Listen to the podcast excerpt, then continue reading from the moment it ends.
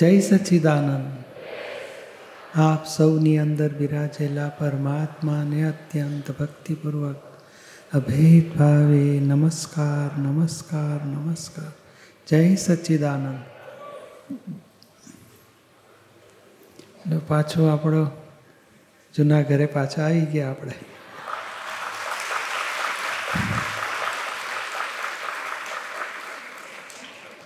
બે દાડા રિપેરિંગ આવ્યું બધું.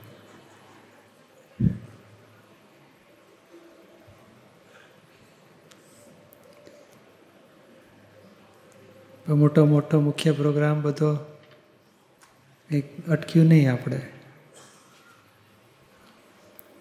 જન્મ જયંતિનો કાલે દર્શનનો પ્રોગ્રામ જ્ઞાનવિધિનો પ્રોગ્રામ હજુ બધું એઝ ઇટ ઇઝ યથાવત ચાલુ થઈ જશે.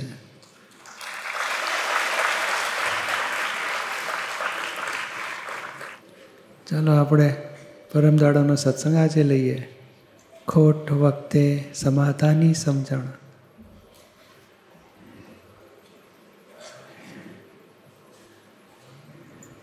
નફો અને ખોટ ધંધામાં આવ્યા જ કરતા હોય છે.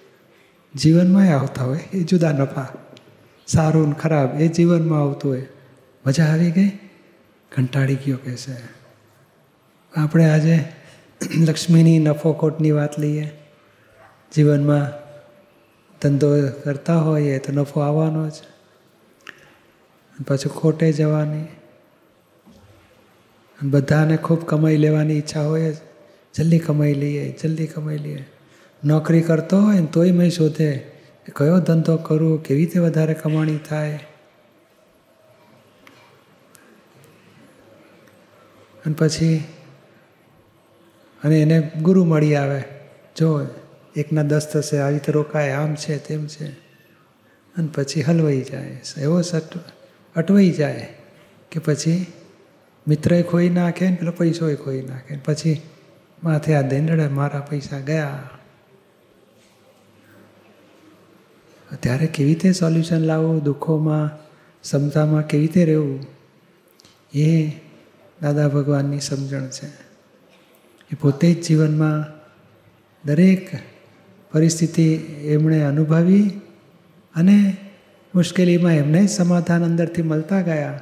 સોલ્વ કરતા ગયા અને એ જ અનુભવ જ્ઞાન આપણને આપી શક્યા.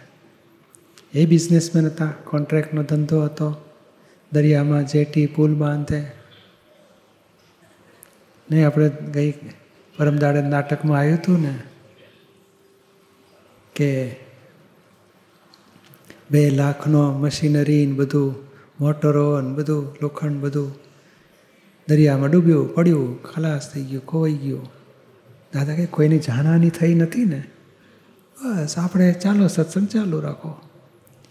હા, માણસને ખોટ જાય, હાથ પગ ભાંગી જાય, માણસ ડૂબી જાય, કંઈક નુકસાન થયું, એ ક્યાંથી લાવી શકીશું હા, તો આવશે ને, જશે કે છે. એટલે કાંઈ દુઃખ અડવા દીધું નહીં. અને એમને સમાધાન જ હતું કે ના, આ લક્ષ્મી આવન જાવન ચાલ્યા કરે. પણ માણસને નુકસાન ના થયું, બહુ થઈ ગયું. આપણે ટાઈમ બગડ્યો, થોડુંક સાફ સફાઈ કરવી પડી. હવે માણસોને કંઈ તકલીફ પડી નથી ને? કોઈ દાજ્યું હોય ને, શોખ લાગ્યો હોય ને, વાગ્યું હોય ને, ઓઠણ. તો કે ના, બધા સલામત છે. ચાલવા દો આગળ. હા, એ બધું વિઘ્ન આવ્યું, પણ સોલ્યુશન આવી ગયું.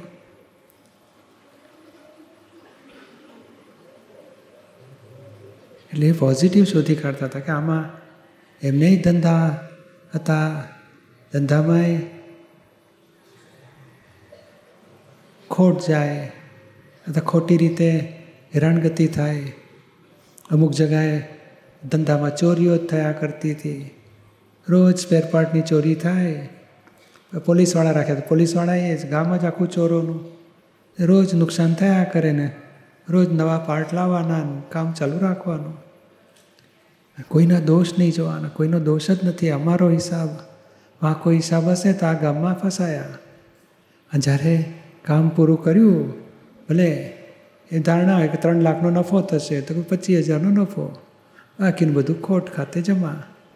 પણ છેવટે એ જ ગામવાળાએ નમસ્કાર કર્યા, એમને જ હાથે સ્કૂલના ફાઉન્ડેશન નખાવ્યા અને પૂજ્ય ભાવે નમસ્કાર કરીને વિદાય કર્યા. જે માણસો માટે કોઈ ભાવ ન બગાડ્યા, તે માણસોને પણ દાદા માટે પૂજ્ય ભાવ ઉત્પન્ન થયો. એ નુકસાન થતું થતું થતું ઘણું નુકસાન થયું, પણ કોઈનો દોષ નથી. મારો હિસાબ છે હિસાબ ફસાયા છે પૂરું કરો. પલાળ્યું છે તો પૂરું કરો. ધંધામાં ઇન્કમ ટેક્સનું કંઈક આવી જાય, બીજું કોઈક ઓફિસરો કંઈક લોચા માર. લોચા તો ના કહેવાય, પણ ઓફિસરોને લાગે તો કોન્ટ્રાક્ટરે ખોટું કર્યું છે, દસ હજાર કાપી નાખો. તે કાપેલાય ખરા કે ભાઈ અને તે જમાનાના દસ હજાર એટલે આજના દસ લાખ જેવા થઈ જાય. પચાસ, સાહીઠ, સિત્તેર વર્ષ પહેલાંની વાત બધી.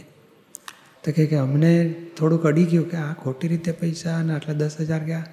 પછી તપાસ કરી. તો ભાગીદાર કે કોને એકલા મારે ચિંતા કરવાની કે કોણ કોણ અમે છીએ? તો બે ભાગીદાર છે. પાછા કે ઓન પેપર બે છીએ, પણ ખરેખર તો વાપરનારા કેટલા? તો કે એમના વાઈફ એમના છોકરા, મારા વાઈફ ઓહો, આ દસ જણા વચ્ચે દસ હજાર, મારે ભાગે હજાર આવે.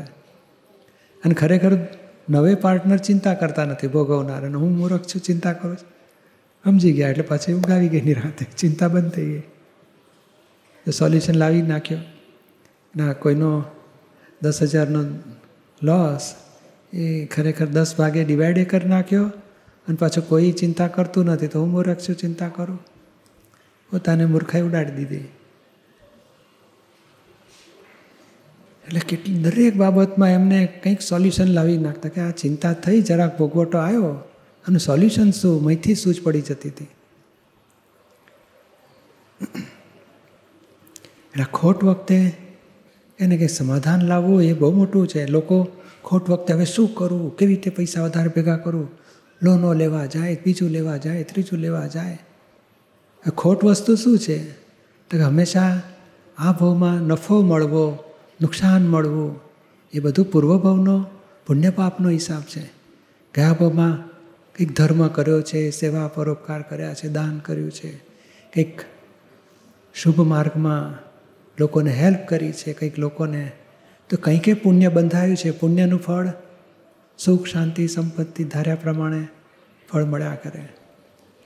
અને કંઈકને દુઃખ આપ્યું છે, કોઈક જોડે વિશ્વાસઘાત કર્યા, છેતરપિંડી કરી, કોઈને નુકસાન કર્યું, કોઈના ગુનાહ કર્યા, કોઈને ક્રોધ, માન માયાલોભથી દુઃખ આપ્યા.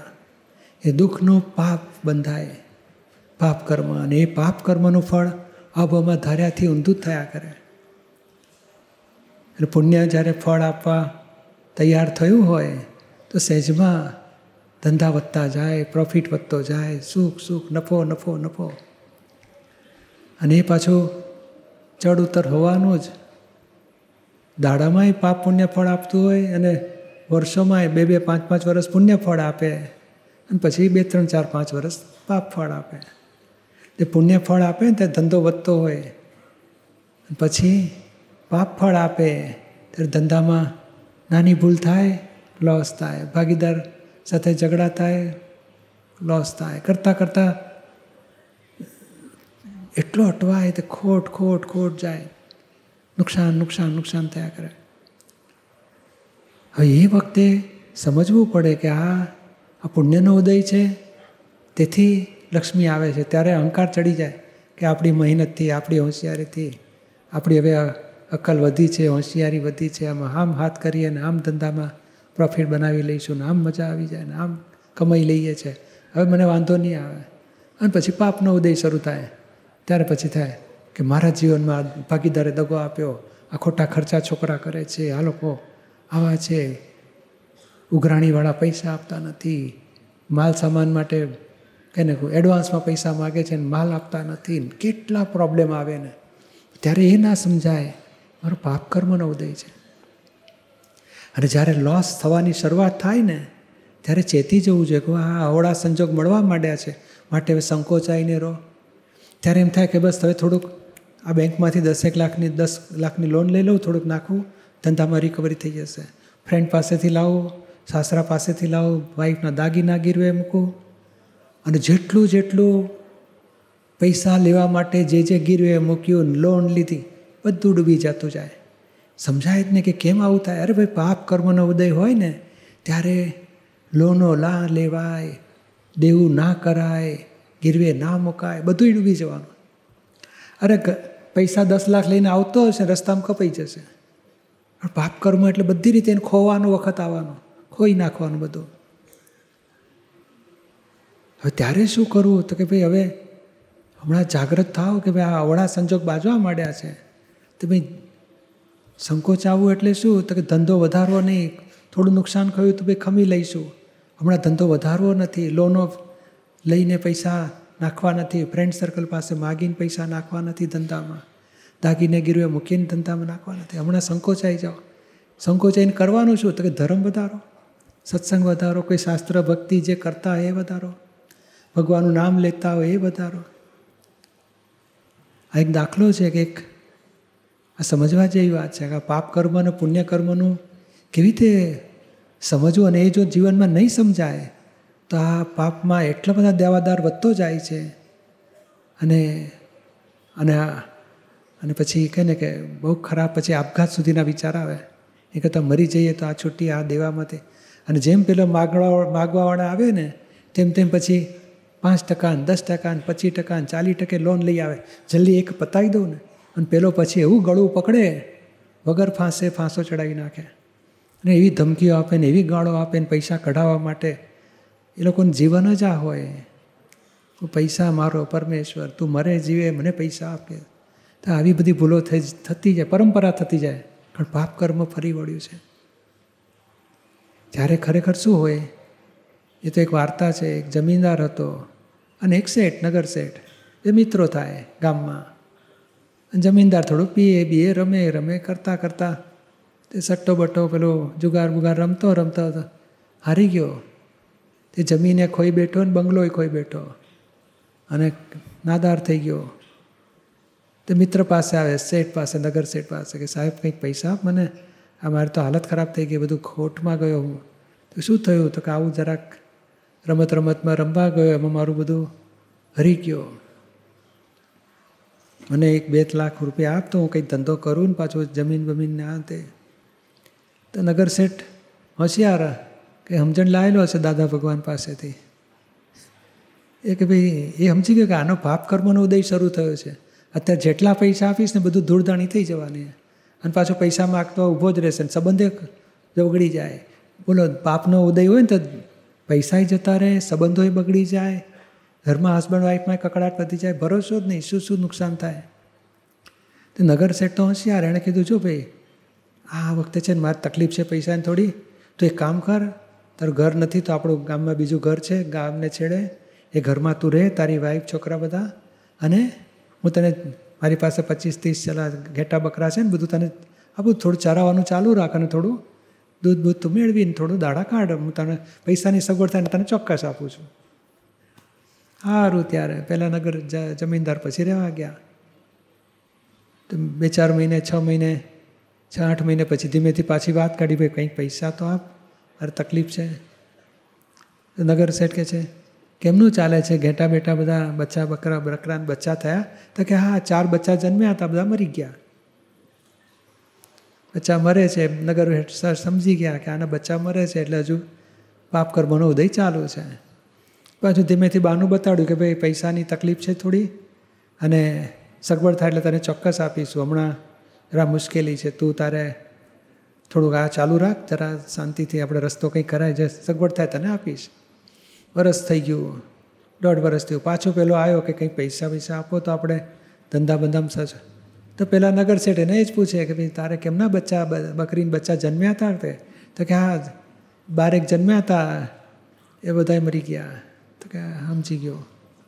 હા, એટલે સમજે કે હજુ પાપ કર્મનો ઉદય ચાલે છે. બે વર્ષ અઢી વર્ષ થયા. પાછું તકના બચ્ચા પંદરેક જન્મ્યા હતા, એમાં એક બે બચ્યા છે, બાકી હજુ કંઈ મરી ગયા બાકીના. સારું ત્યારે. સાડા ત્રણ વર્ષ થયા, ત્રણ સાડા ત્રણ વર્ષ પછી કે આ વખતે બારે બાર બચ્ચા જન્મ્યા છે બધા બચી ગયા. સારું કે છે. હવે કે તારે કેટલા પૈસાની જરૂર છે? તો કે તમે આટલા વખત સુધી પૈસા આપતા નહોતા ને હવે તમે આવું પૂછો છો? તો કે તારા બચ્ચા રોજ મરતા હતા તને શું આપો? હવે બચ્ચા બચવા માંડ્યા છે. તો કે હવે તને પૈસા આપીશ. હવે તારો પુણ્યનો ઉદય શરૂ થયો છે. પાપ પૂરું થયું, રાત ગઈ, દાડો આવ્યો છે. હવે તને જોઈએ એટલા પૈસા લે ધીમે ધીમે તારું સેટલ થઈ જાય. અને ખરેખર સેટલ થઈ ગયું પછી. એટલે આ સમજ બચ્ચા મરતા હોય, અવળા પાસા પડતા હોય, નુકસાન આવતું હોય. ધીમેકથી ટ્રાય કરવાનું તો કે ના, બીજો ખોટ આવી એટલે ધીમેથી વાઇન્ડ અપ કરવાનો. હવે વધારવું નથી. અને જે મેં નાનકડું દેવું થઈ ગયું હોય તો કે ભાઈ મારે સગવડતાએ આપીશ. મારે અત્યારે મુશ્કેલી છે, પણ મારે અને હા, ભાવ નહીં બગાડવાનો.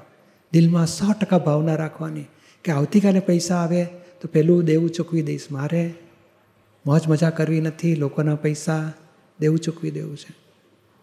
અને રાત પછી દાડો આવતો જ હોય છે. પુણ્ય પરવારે પછી પાપ શરૂ થાય. પાપ એટલે રાતનો ટાઈમ.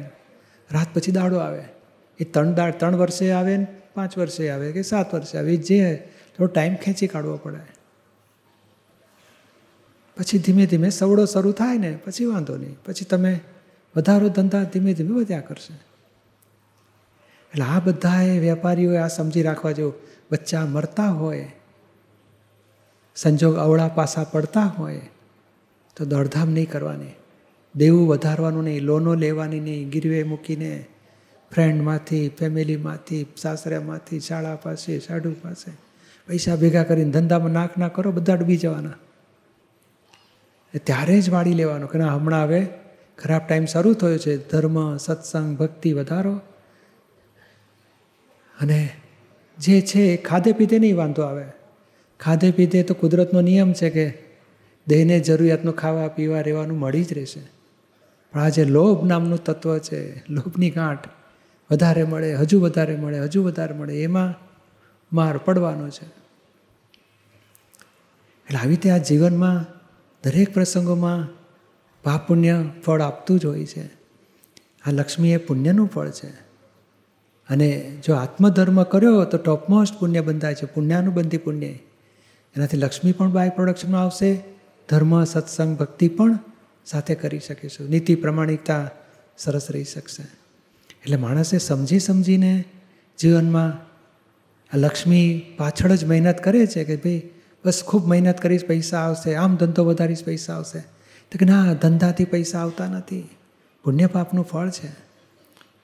જો પુણ્ય ફળ આપવા સન્મુખ થયું હોય, તો એમને એમ સેજમાં આપણે ઘેર ધંધા આવે. બોલો, ફોન કરીને, મારે આટલી જરૂર છે, તમે હા હા, ચોક્કસ, આપણો ધંધો એ જ છે. અને પાપ જો ફળ આપવા માંડે ને, તો દોડી દોડીને ધંધાની પાછળ પડશો ને, તો એ ધંધો આગો જશે અને આપણને પ્રોફિટની જે નફો કરવા નાખીશું પૈસા તે ખોટ આવીને ઊભી રહેશે. તો પછી ત્યાંય શું કામ ઉધામાં નાખવા? સંકોચાઈને રહો. ધર્મ, ભક્તિ આત્મ સત્સંગ બધું વધારો. એટલે બેઉ જગાએ, પુણ્ય ફળ આપે, તોય સેજમાં થવાનું છે ને પાપ ફળ આપશે. તો કાંઈ દોડીને ગમે તેટલી મહેનત કરશું તોય ફળવા નથી. તો પછી સંકોચાઈને રહો. અને ખરેખર બેસ્ટ તો કેવું છે કે આજે આ ડૉક્ટરો બધા દવાખાના બધી હોસ્પિટલો ખોલે છે. હવે માનવ મંદિરની સેવાના હેતુ માટે ખોલવું જોઈએ. ત્યારે લક્ષ્મીના હેતુ માટે ખોલે છે. બસ કેમ કરીને પૈસા વધારે પડે? એ પછી ખોટા, સાચા, ગમે તે રીતે પૈસા મળવા માટે જ જો દાનત રાખી તો પછી એનું નુકસાન. હવે નિયમ કેવો છે કે તમે સેવાનો ધ્યેય રાખો, તો બાય પ્રોડક્શનમાં લક્ષ્મી આવવાની જ છે. અને લક્ષ્મીને મેઇન પ્રોડક્શન કરીશું, તો બાય પ્રોડક્શનમાં કંકાશ આવશે અને આવતા બહુને ગુનેગારી જોડે લઈ જઈશું, એના ભયંકર નુકસાન આવશે. આખી જિંદગી પૈસા માટે ટળવડીશું અને દુઃખી દુઃખી થઈને લક્ષ્મીથી અંતરાય જ પડેલા હશે. એટલે આ ખોટા કામ માણસને કહીને કે સરસ સેવા કરીએ લક્ષ્ય એવું રાખો કે જે ધંધો કરે છે, મારે ધંધા થયેલા. જોબ કરી શરૂઆતમાં જોબ કરી પછી પાછું બીજી જોબ એક એક, એ લોકોનું જ કામ પતી ગયું એટલે બીજી જોબ લીધી. હવે પ્રોબ્લેમ પ્રોબ્લેમ આવ્યા એ છોડી, લાવો આપણે થોડો ધંધો કરીએ. ધંધામાં કંઈ બરકત આવી જ નહીં. વર્ષ દોઢ વર્ષ માંડ, સાતસો રૂપિયા કમાય. બધું આ કંઈ બરકત આવતી નથી એટલે પડતું મૂકો. પાછી જોબ ચાલુ કરી. જોબમાંય ત્રણ ચાર વર્ષ થયા પછી કન્સલ્ટિંગ કન્સલ્ટન્ટ તરીકે કન્સલ્ટિંગ એન્જિનિયર તરીકે પદવી બદલી નાખી. એટલે ફ્રીનો ફ્રી પણ કહેવાઓ અને ફ્રી હોય એટલે હું સત્સંગમાં જઈ શકું અને કંપનીનું કામ એ કરી શકું. એ લોકો સાથે જોઈન્ટ થઈને. બોલો, હવે એ જે એ જે ચાર પાંચ વર્ષ ગયા ને, એ ખરાબ ટાઈમ હતો. હવે ખરાબ ટાઈમમાં દોડધામ કરવાનો અર્થ જ નહોતો. ધંધો વધારી શકાય નહીં કશું. પડતું મૂકો બધું, એની કરતાં નોકરી કરી નાખો. ખરાબ ટાઈમ પૂરો થાય, સારો ટાઈમ આવશે ત્યારે વાત. પછી એકમાંથી ત્રણ થયા. થોડું થોડું વધતું ગયું કામ બધું. અને હું પ્રોફિટ કેવું છું કે ભાઈ આ આ કંપનીમાંથી પાંચ હજાર મળ્યા પહેલાંમાંથી ઓછા મળ્યા પહેલાંને વધારે મળ્યા. પણ ઓવરઓલ વર્ષે, તો વર્ષે તો પ્રોફિટ વધ્યો છે. ચાલીને બદલે પચાસ હજાર, ગયા વખતે ચાલીસ હજાર મળેલા, આ વખતે સાહીઠ મળ્યા. ચાલો પ્રોફિટ વધ્યો છે. તો વર્ષે વર્ષે રોજે રોજનું પ્રોફિટ લોસ જોવાની જરૂર નથી. આખા વર્ષમાં કોઈ પાર્ટી વધારે આપે, કોઈ ઓછું આપે પ્રોફિટ લોસ વધતા વધતા ઓવરઓલ ગ્રાફ ઉપર ચડે છે. અને ખરેખર તો મારા જીવનનો લક્ષ્યમાં હતું જ નહીં કમાવાનું. એક બાજુ ફાઇલનો નિકાલ કરતો હતો. આખો દાડો દાદાના સત્સંગમાં પહોંચવું દાદાનું કામ કરવું છે. એ ધ્યેય બંધાઈ ગયેલો. એટલે આ લક્ષ્મી તો બાય પ્રોડક્શનમાં આયા કરતી હતી. ઉઘરાણીનો ટાઈમ જ ના હોય. એને મળે જે દાડ ટાઈમ બોલાવે તો પાછો જવું ગયા છ મહિના પહેલાં થોડું નાનું કામ કરેલું એના પૈસા બાકી છે. તો પેલો નવા જૂના કામના પૈસા આપી દે નવું કામ કરાવે. પછી દોડધામમાં સ્પેશિયલ જવાનું નહીં. સ્પેશિયલ તો દાદાના સત્સંગ માટે ટાઈમ કાઢવાનો. તો બાય પ્રોડક્શનમાં લક્ષ્મીની કોઈ ખોટ ગઈ જ નહીં. અમેરિકા બે બે ત્રણ ત્રણ ચાર ચાર મહિના જવાનું થાય તો અહીંયા કંઈ કામકાજ અટકતા નહોતા. ખોટ જતી નહોતી. એટલે મેઇન પ્રોડક્શન જો આત્મા હશે, તો આ બાય પ્રોડક્શન સારો જ જવાનું છે. એટલે આ ખોટ વખતે એવી કંઈ સમજણ ગોઠવા ખોટને ઓળખવી જોઈએ. ખરાબ ટાઈમ આવે છે, સારો ટાઈમ આવે છે. નફો પુણ્યના ફળ રૂપે છે, ખોટ પાપના ફળ રૂપે છે અને એ ભોગવે જ છૂટકો છે. જેમ કોઈ માણસને ખોટ ખાવાની ઈચ્છા હોતી જ નથી, કોઈ વેપારીને પૂછો, ખોટ ગમે? તો જરાય નહીં. છતાં ખોટ આવે છે, તો નહીં નફા માટે મહેનત કરો, તોય નફો આવીને પડશે. તો પછી શું કરવા જેવું? તો કે ધર્મ વધારો, આત્મધર્મ વધારો, કે જે ધર્મ પાળતા એ વધારો. ધર્મ, ભક્તિ, સત્સંગ સેવા, પરોપકાર, દાન એ વધારશો તો આ આવીને પડશે. અને દાદાની એક અદ્ભુત શોધખોળ હતી કે અમે ધંધામાં કંઈ કંઈક કોઈ કહે ને કે પચાસ હજારનું નુકસાન કર્યું, તો અમે શું કરીએ? તો કે અમારી પાસે કેટલી મૂડી? તો કે ભાઈ વીસ લાખ, આટલું બે મકાનો છે, આટલું આ છે, ભાઈ વીસ લાખની મૂડી. પચાસ હજારનું નુકસાન બાદ કરીને ઓગણીસ લાખ ને પચાસ હજાર આપણી મૂડી છે સલામત. હતા એ આનંદમાં રહેવાનું કે છે. અમે આખી મિલકતમાંથી પચાસ હજાર બાદ કરીને આનંદમાં રહેતા હતા. આ શીખવા જેવું છે. અથવા કંઈ પચાસ હજાર ગયા તો ચોપડા તો દર વર્ષ દર ત્રણ વર્ષે બદલી નાખતા હોય છે ને. ત્રણ ચાર વર્ષ થાય એટલે ફેંકી દેવાના જૂના ચોપડા. તે દાદા શું કે, અમે શું કરીએ?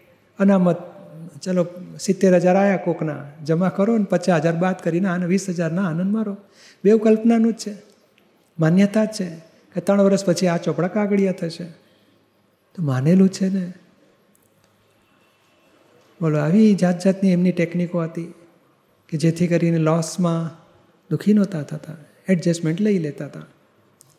અને ત્યાં સુધીનું એડજસ્ટમેન્ટ લેતા હતા કે ભાઈ, આખી મૂડી ખલાસ થઈ તો કે આપણે આ ધંધો જે દેશમાંથી આવ્યા હતા અહીંયા, મુંબઈ ધંધો કરવા, ત્યારે શું લઈને આવ્યા હતા કે ભાઈ પાંચ હજાર? તો આપણી પાસે અત્યારે કેટલું? ઓ આમ તો પંદર લાખ છે. તો મજા કરો ને.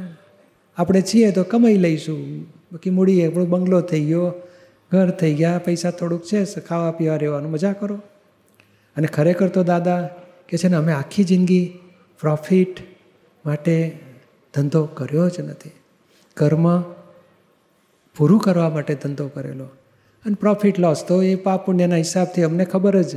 અમારી પાસે એવું જ્ઞાન હતું કે હિસાબ પુણ્ય પાપના ફળ આપશે, અમે ભોગવી લઈશું. અમારે પ્રોફિટ જોઈએ ખરેખર તો કે છે અમે ખોટના ઉપાસક હતા ધંધામાં તો કે અમે તૈયારી રાખીએ ભાઈ ખોટ આવે તો સારો નફો આવે તો ખુશી છે ને ખોટ આવે તો અમે તૈયારી હતી એ શું દાખલો આપતા દાદાજી કે છે કે સ્ટીમરને તરવા મૂકીએ તો અમે પૂજા પૂજા કરાવીએ સત્યનારાયણની બધું બધું પ્રસાદ પ્રસાદ કરીને છેવટે સ્ટીમરને વહેતી મૂકતા પહેલાં કાનમાં ફૂંક મારીએ ભાઈ દરિયો છે ડૂબે કે તારે તું ડૂબે તો અમને વાંધો નથી, પણ અમારી ઈચ્છા નથી તું ડૂબે હા, અમારી ઈચ્છા નથી જોડે કઈ રાખે સ્ટીમરને.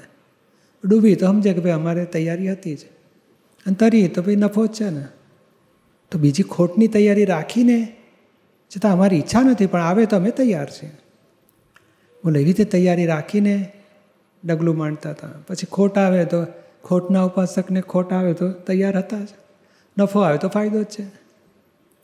એટલે એવી એમની ગોઠવણી હતી કે દરેક પરિસ્થિતિમાં પોતાના આનંદમાં રહી શકે, મુક્ત રહી શકે, નફા નુકસાન, નફા ઉપર રાગ નહીં, ખોટ ઉપર દ્વેષ નહીં, આનંદમાં રહી શકાય. આપણે પણ એ શીખવા જેવું છે. કોઈને કંઈ પ્રશ્ન પૂછવા હોય તો પૂછજો બધું. વેપારીઓને તો આ, અત્યારે તો બધું પૈસા ગલાઈ ગયા ને પૈસા ખાઈ ગયા ને બહુ તોફાન ચાલે છે આજકાલ તો બધું. વિપરીત બુદ્ધિ એટલી વધી છે, કેમ કરીને સામાને છેતરી નાખવું ને પડાવી લેવું ને? આપણે સમજવાનું કે ભાઈ આપણને ફસાયા છીએ હવે, ધીમે ધીમે. ઉકેલ લાવો. આપણે ખોટા કામ કરવા નથી. જેટલું ખોટા કામ નહીં કરીએ, અનીતિ, અપ્રમાણિકતા, ભ્રષ્ટાચાર ને છેતરપિંડી વિશ્વાસઘાત. દાદા કહે છે ને, મન વચન કાયથી જે ચોરી કરતો નથી, એને લક્ષ્મીની ખોટ કોઈ દાડો નહીં જાય. આજ સુધી ભૂલચૂક થઈ હોય, પણ નવેસરથી તો અટકીએ. તો પછી ભવિષ્યમાં ક્યારેય તકલીફો નહીં આવે.